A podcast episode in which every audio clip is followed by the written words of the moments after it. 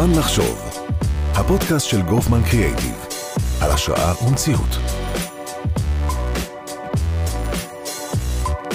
ברוכים הבאים לפרק חדש אה, בפודקאסט זמן לחשוב, היום אנחנו מארחים את דוקטור יריב איצקוביץ', חוקר התעמרות במקום העבודה וראש המחלקה לניהול משאבי אנוש במכללה האקדמית כנרת.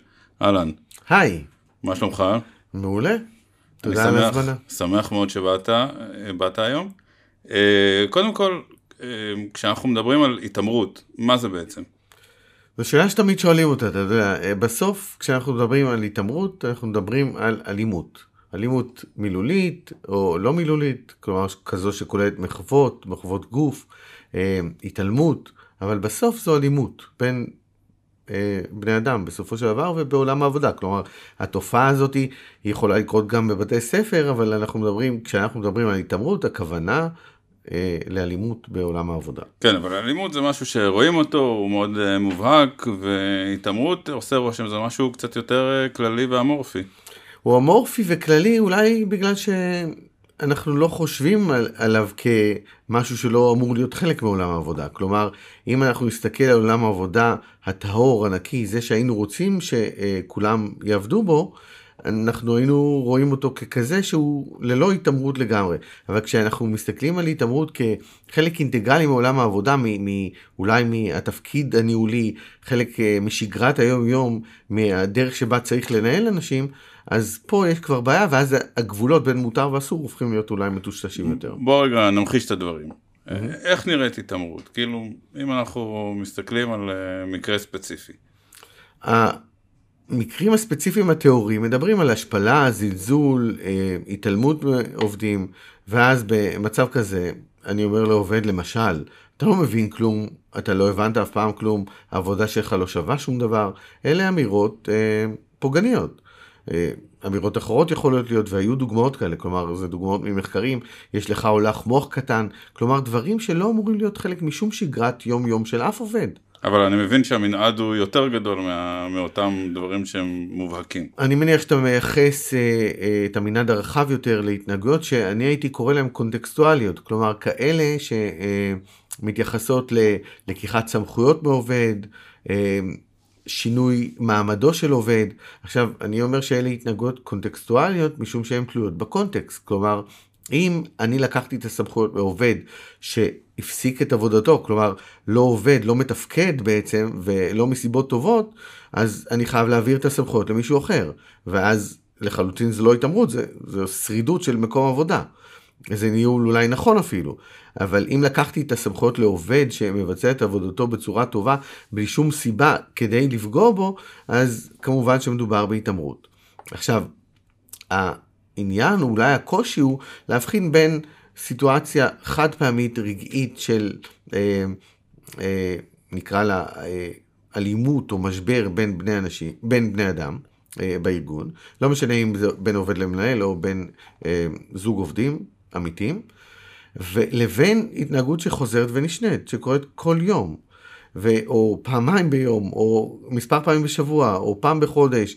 אה, עכשיו, ההבחנה הזאת היא הבחנה שבית הדין עושה. כלומר, בית המשפט יגיד, אם זה קרה פעם אחת במהלך השנה, כנראה שזה לא התעמרות. זו תופעה שהיא לא רצויה ולא נכונה, אבל היא יכולה לקרות. אני לא רוצה לעסוק בדברים כאלה. מצד שני, אה, גם תופעה חד פעמית יכולה להיות מאוד מאוד לא נעימה לכל עובד, וגם היא לא צריכה להיות חלק מעולם העבודה. אבל תכף נגיע לבתי המשפט, אבל תן לי עוד אה, להבין רגע את, ה, את הדקויות של העניין.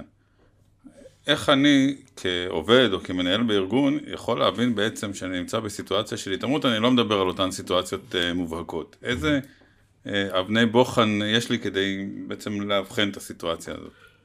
בסופו של דבר, יותר מלהבין זה להרגיש. כלומר, כשאתה מרגיש סביבת העבודה שלך היא, היא מאיימת, היא פוגענית, היא לא נכונה לך כרגע, אז אתה מבין שמשהו לא כשר קורה. עכשיו, אתה יכול קצת לקרוא אבל מסביב. אבל זה יכול להיות משהו מאוד אה, אינדיבידואלי.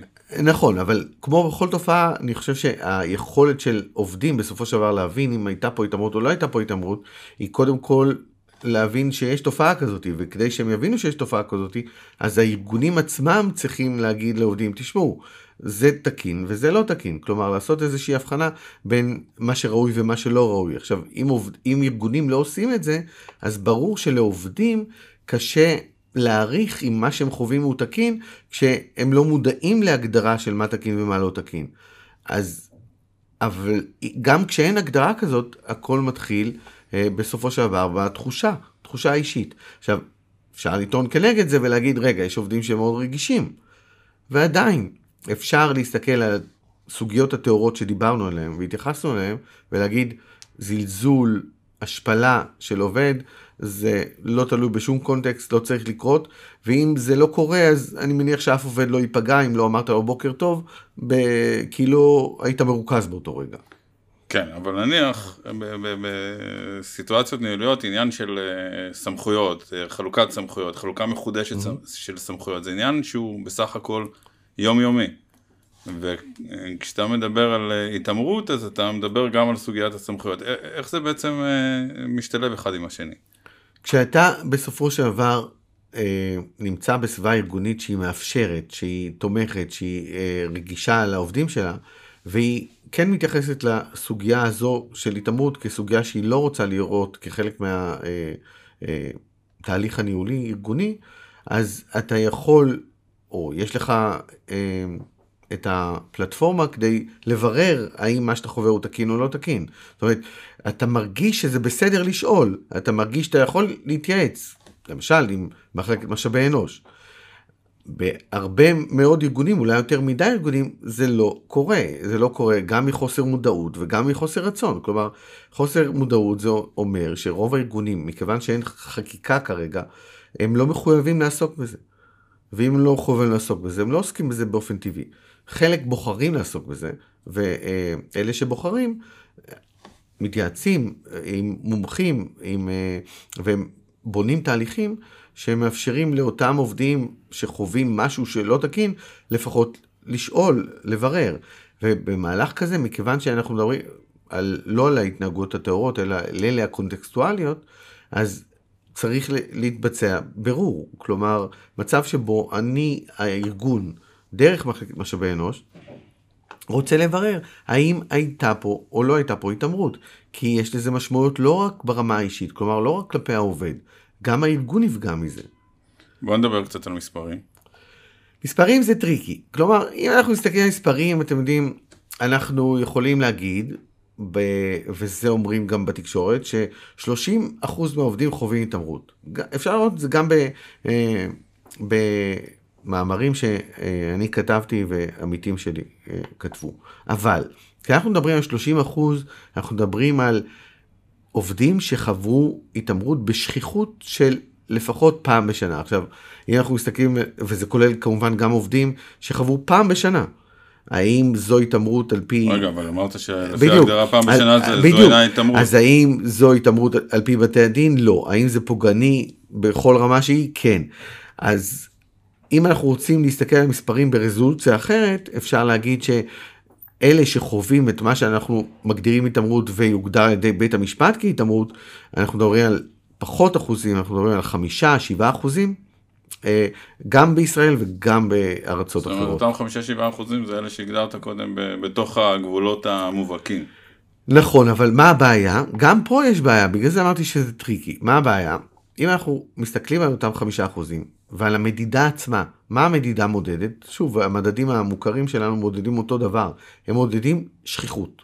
עכשיו, נניח שאני אה, חווה התעמרות פעמיים בשבוע, כלומר, צועקים עליי פעמיים בשבוע, ועליך צועקים פעם בחודש. מי נפגע יותר? זה, המדדים האלה לא אומרים את זה, הם אומרים שמי אה, שחווה יותר פעמים הוא זה שנפגע יותר.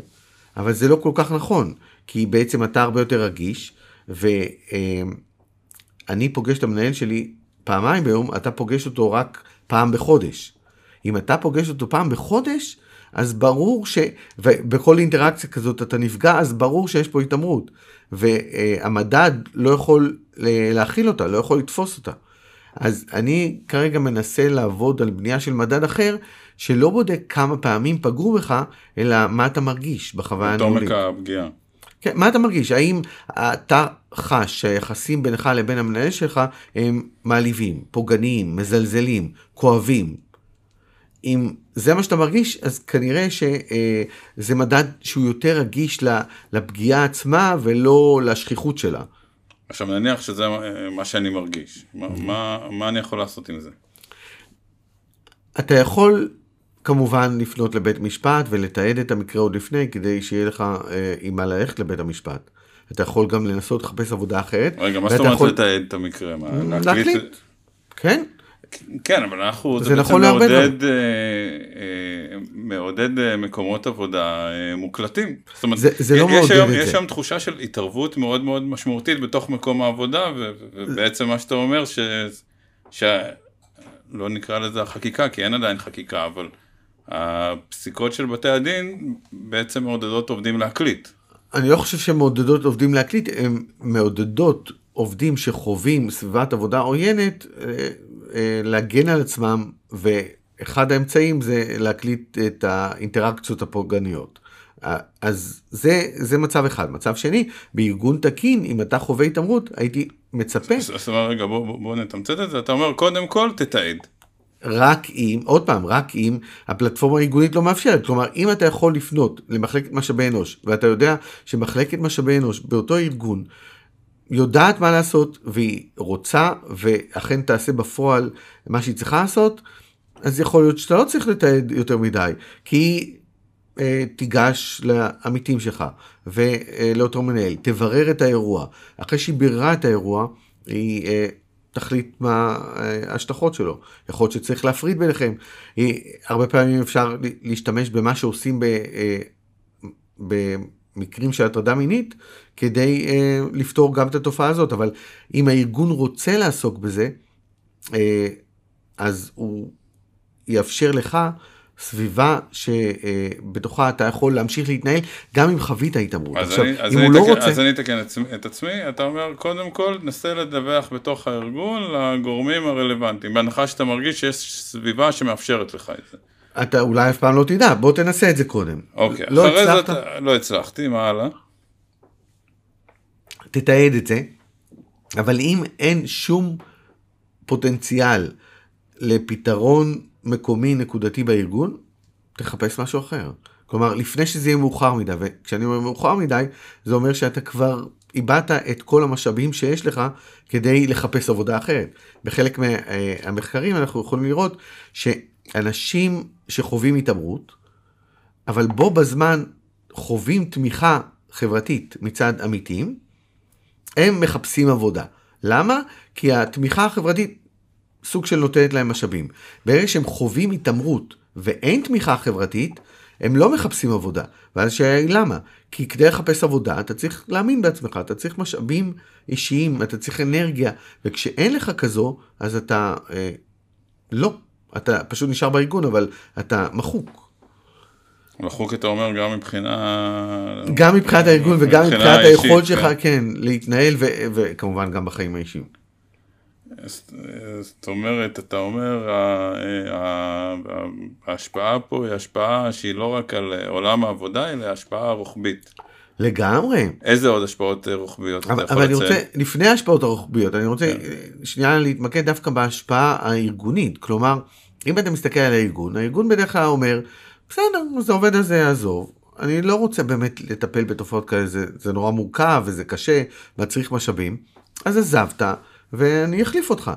אבל הוא לא מבין שיש לזה השלכות ארגוניות שהן אולי לפעמים סמויות. כלומר, אה, עובדים שחווים התעמרות, אז בסדר, הם מאחרים יותר והם נהדרים יותר, משום שהם לא יכולים להיות בסיטואציה הארגונית הפוגענית הזאת, והם משתמשים בכל מה ש...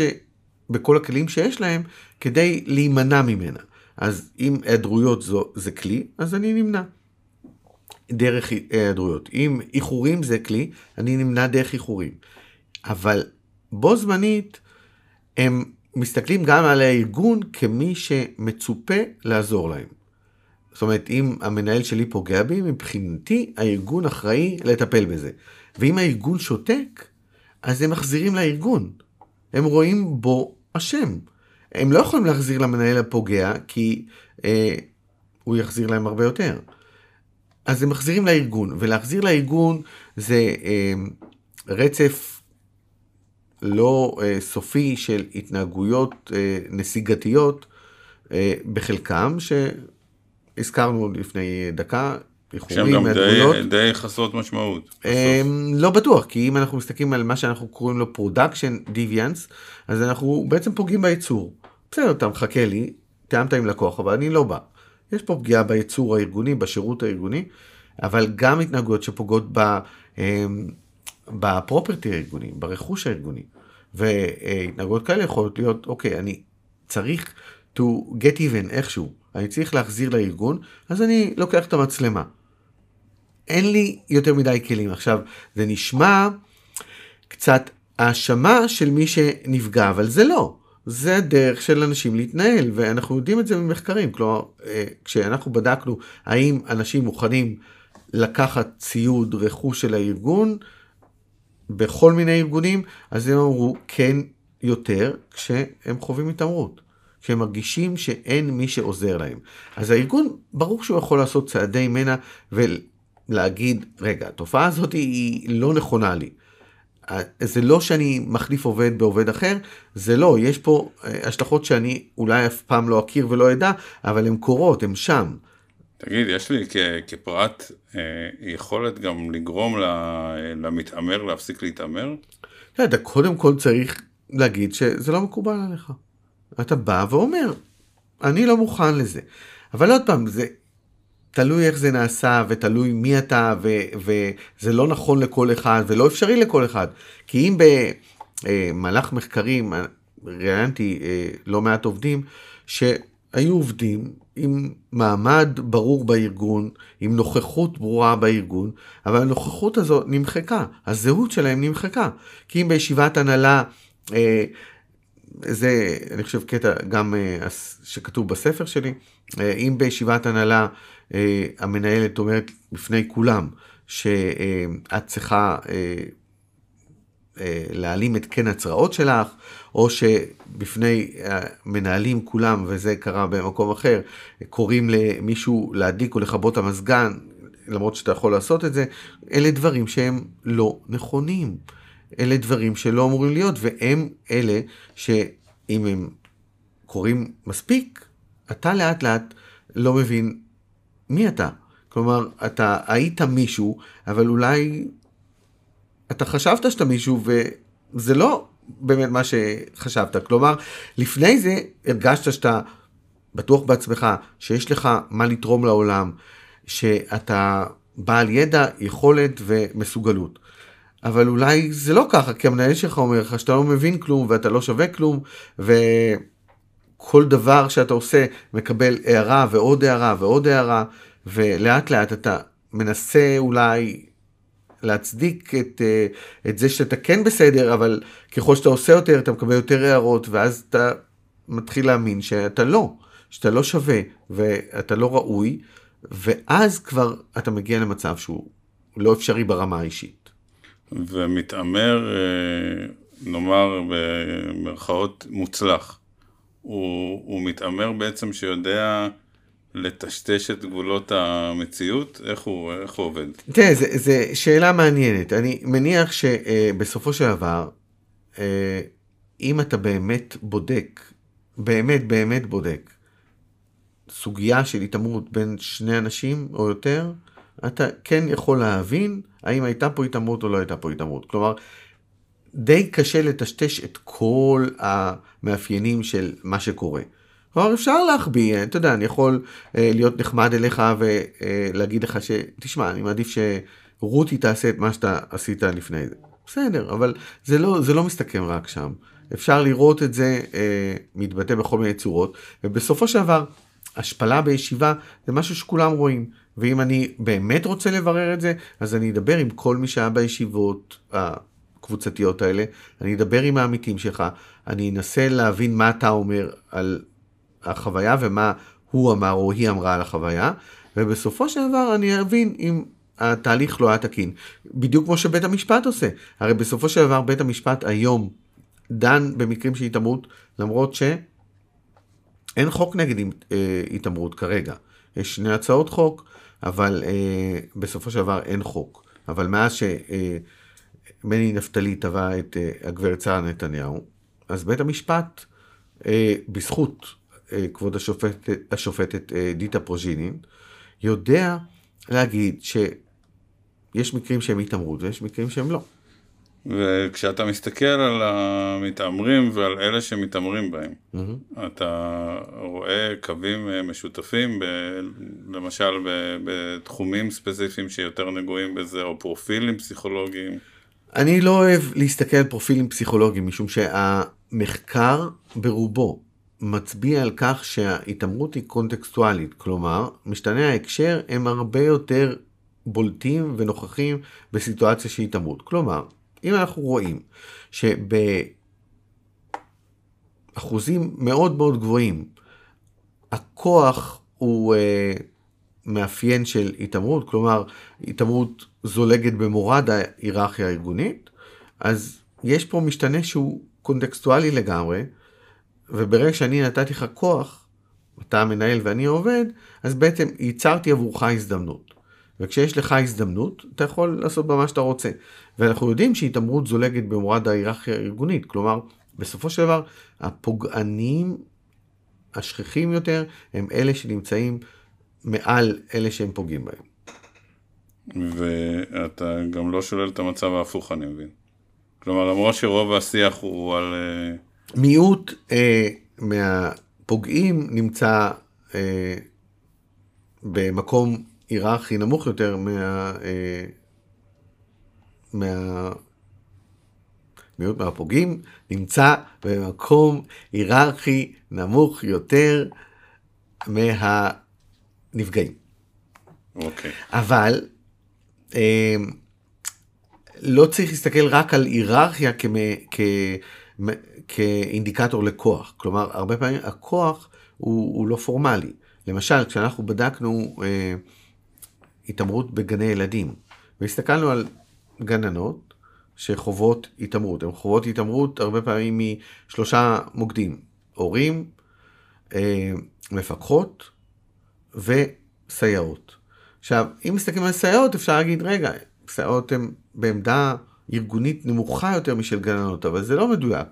כי אם מסתכלים על הכוח הלא פורמלי שיש לסייעות, אז אפשר לראות שסייעות הן משויכות למועצה, הגננות הן יותר אה, ארעיות בתהליך, והסייעות, שיותר מקושרות לפיקוח ולמועצה, יש להן כוח לא פורמלי שמאפשר להן לפגוע בגננת, במיוחד למשל, אם מדובר בגננת צעירה. כלומר, אם אני גננת שבאה לסטאז' ואני יודעת שבוחנים אותי עכשיו, והסייעות פה הן 30 שנה, והסייעת אומרת לי באמצע, לא יודע, אה, מפגש בוקר שהיא הולכת לקניות כי יש לה אירוע, אני לא יודעת אם אני יכולה לעשות עם זה משהו. עכשיו התחלנו לדבר על אה, בתי המשפט, ונדמה לי שהזכרת שאין אה, עדיין חקיקה בנושא. אז בעצם לפי מה בתי המשפט אה, פוסקים? בתי משפט בעצם יכולים להסתמך על הצעות החוק ש- שהם מכירים. כלומר, יש את הצעת החוק אה, של מרב מיכאלי, שהיא בעצם הייתה הבסיס להרשעה של גברת שרה נתניהו בפסק דין של מני נפתלי. מאז הפסיקות הסתמכו על הפסיקה הזו, ואני חושב שהיום יש הרבה יותר ידע וניסיון לבתי משפט בהקשר של התעמרות. ו- וכן, בתי המשפט דוחים חלק מהמקרים. כי הם אומרים, לא הייתה פה התעמרות, זו התנהגות ניהולית, אולי אה, אפשר לעשות אותה טיפה אחרת, אבל זו לא התעמרות. מצד שני, הם מרשיעים כשהם יכולים להרשיע. והם מסתמכים על הצעת חוק. עכשיו, ועל פסיקה קודמת כמובן. האם זה מספק? כנראה שלא. כלומר, בסופו של דבר, אנחנו היינו רוצים שתהיה חקיקה, אבל גם חקיקה, כמו שאנחנו יודעים, לא אה, ממגרת את כל התופעה. אם אנחנו מסתכלים על הטרדות מיניות, או אפילו על תופעות כמו רצח, הן מתקיימות, גם כשיש חקיקה נגד זה. האם זה עוזר? זה בסופו של דבר כלי שמחנך. האם צריך עוד כלים? בוודאי. כלומר, בסופו של דבר, החקיקה גורמת לתקנון תקנות, והתקנות מגיעות בסופו של דבר לארגונים. האם זה באמת ימנע את זה? גם לא בהכרח. כלומר, בסוף, בסוף, בסוף, כל ארגון צריך לרצות באמת, מכל הלב, לטפל בזה.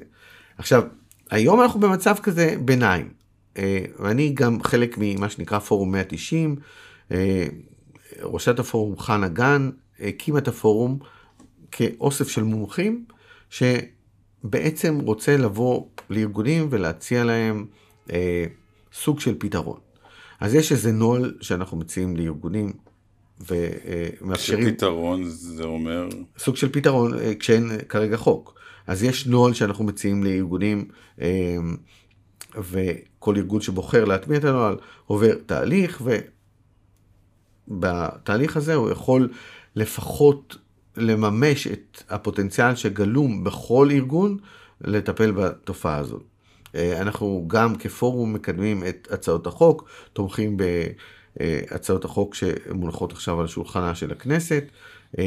תרגמנו את מה שנקרא אמנה 190, אמנה של ארגון העבודה הבינלאומי, שבעצם אומרת לכל החברות בארגון העבודה הבינלאומי, אנחנו רוצים לקדם עולם עבודה ראוי, ללא פוגענות, ללא אלימות.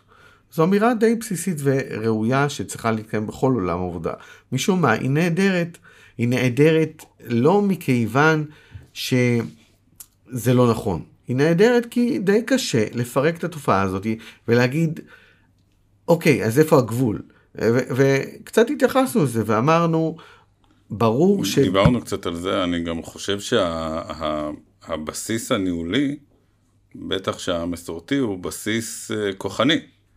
וגם אם אתה מסתכל על, אה, על אה, מנהלים שהם מנהלים אייקונים, בסוף זה, זה חבורה די, די כוחנית, זאת אומרת, אני בטוח שהם היו נופלים ב, בתוך, בתוך הגדרת בתוך הגדרת, נאמר לא החוק, אלא הצעות החוק. אני, אני מסכים ש, שניהול כוחני הוא באיזשהו מקום ניהול פוגעני, אבל אנחנו יכולים לא להסתכל עוד פעם על אנשים, אלא על, על תהליכים ש, שקרו עוד לפני, ש, או בתחילת הדרך, מה שנקרא.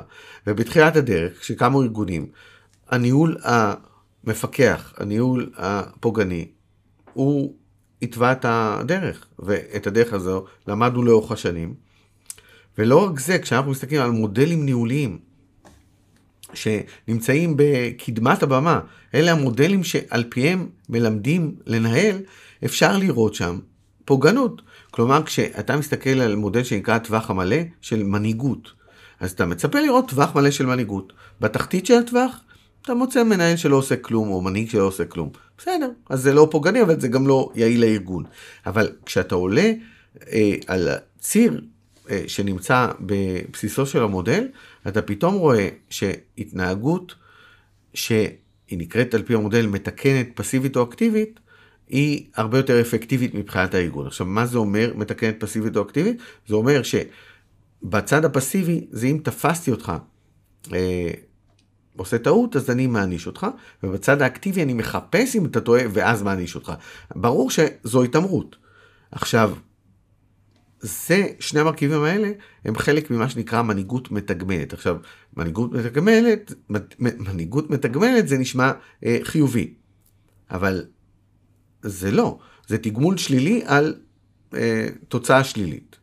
וזה משהו שעל פיו מחנכים מנהלים. כלומר, האם אני צריך לחפש טעויות ולהעניש בגינם, או אני צריך לבחון את התהליכים שהובילו לטעויות ואולי לתקן אותם יחד עם העובדים.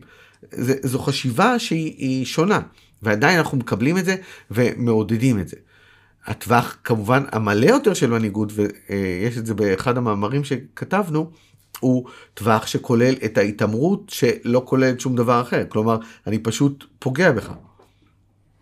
ואיך אנחנו ביחס לאחרים? כי הרושם הוא שאנחנו חברה אה, אלימה, כוחנית, אנחנו גם כולנו גדלנו בתוך הצבא, שזה מלכתחילה גוף היררכי וכוחני. אז כשאתה מסתכל החוצה, מה אתה רואה? כשאנחנו מסתכלים על אה, המספרים בעולם, אנחנו רואים מספרים דומים. אין, אין הבדלים.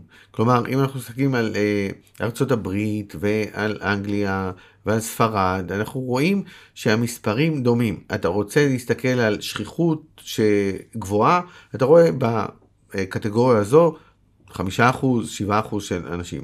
רוצה להסתכל על שכיחות נמוכה של פעם בשנה עד כל יום, אז אתה רואה שם 30% מהאנשים. אבל בסוף, אתה יודע, כשאפשר להסתכל על המספרים האלה בכל מיני צורות, כשאפשר להראות במחקר מסוים שהמספרים הם הרבה יותר גדולים, ואפשר להיצמד למספרים האלה. זה תלוי איך אתה מחשב את הסטטיסטיקה. אבל אנחנו לא רוצים להיות שם, אנחנו לא רוצים להיות במקום שמחשב סטטיסטיקות, אנחנו רוצים להיות במקום שמייצר סביבות ראויות. ועוד קודם לכן אנחנו רוצים שארגונים ירצו לייצר סביבות עבודה ראויות. אם ארגונים יבחרו בדרך הנכונה, אני מניח שהתופעה הזאת תמוגר יותר ויותר, בלי קשר ועם קשר לחוק. אבל זה קשה, זה קשה משום שהרבה פעמים, כשאני אה, איש משאבי אנוש, והמנכ"לים, סמנכ"לים, הם הדמויות הפוגעניות, קשה לי לעשות משהו נגד זה. זה לא פשוט. אז זה צריך כנראה לבוא מלמעלה. הארגון צריך לבוא ולהגיד, וואו, יש פה תופעה שלא נכונה לנו, לנו כחברה, לנו כארגון, ואם הוא עושה את זה, אז הוא כבר צעד כמה צעדים בדרך הנכונה. איך לעשות את זה? אפשר לעשות את זה בהרבה צורות. אז אפשר להשתמש בנהלים ותהליכים ארגוניים, אבל אפשר גם לקדם מיומנויות של עובדים. מה זה אומר?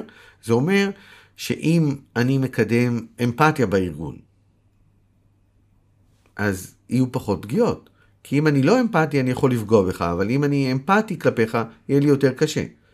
אה, לחזק סולידריות, כלומר, אפשר לעשות תהליכים כאלה. אה, דבר שני, זה להגיד שזה בסדר לומר שיש התנהגויות לא ראויות.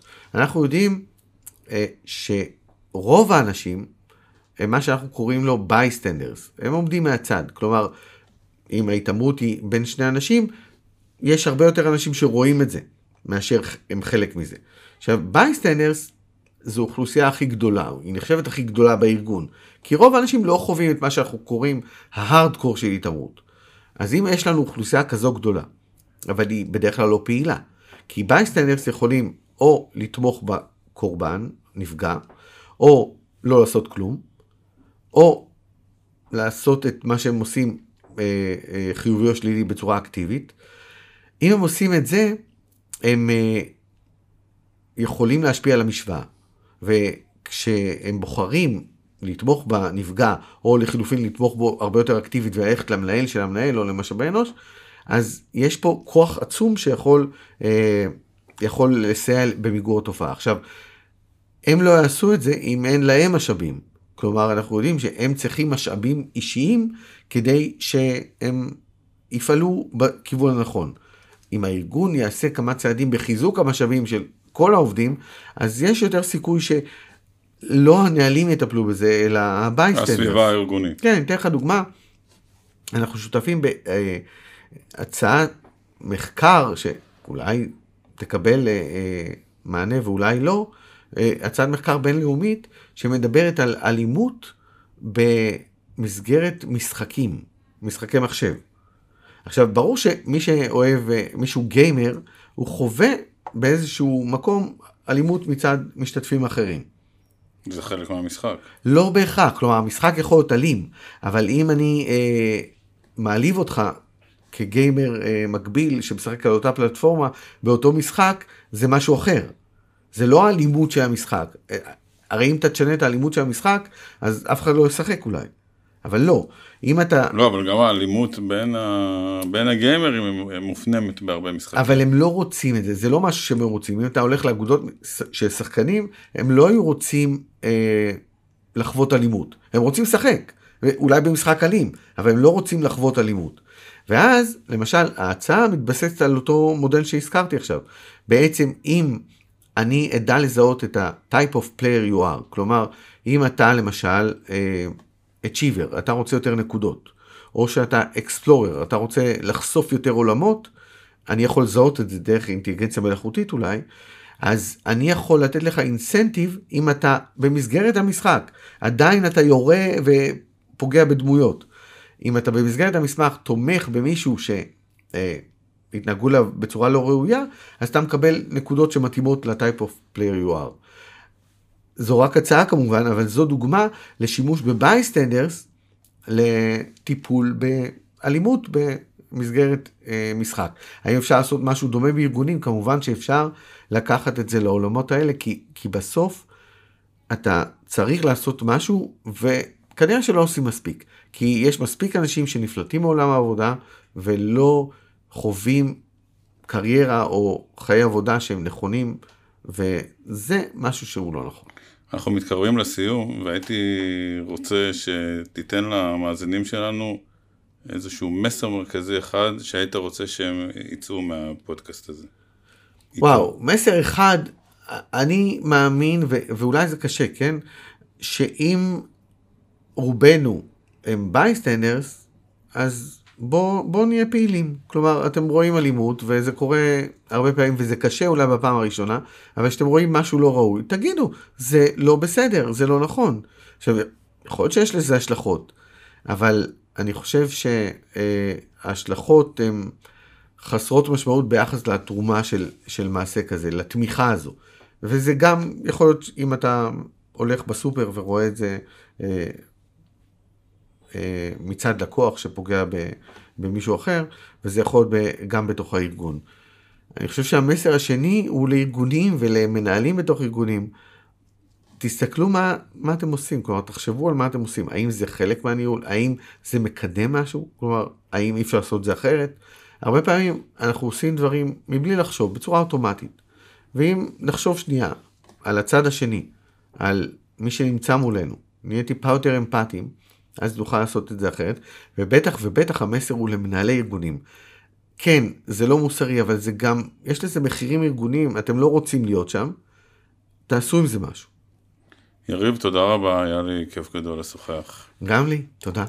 תודה רבה שהאזנתם לנו, נשמח להיפגש בעוד פרקים בפודקאסט זמן לחשוב.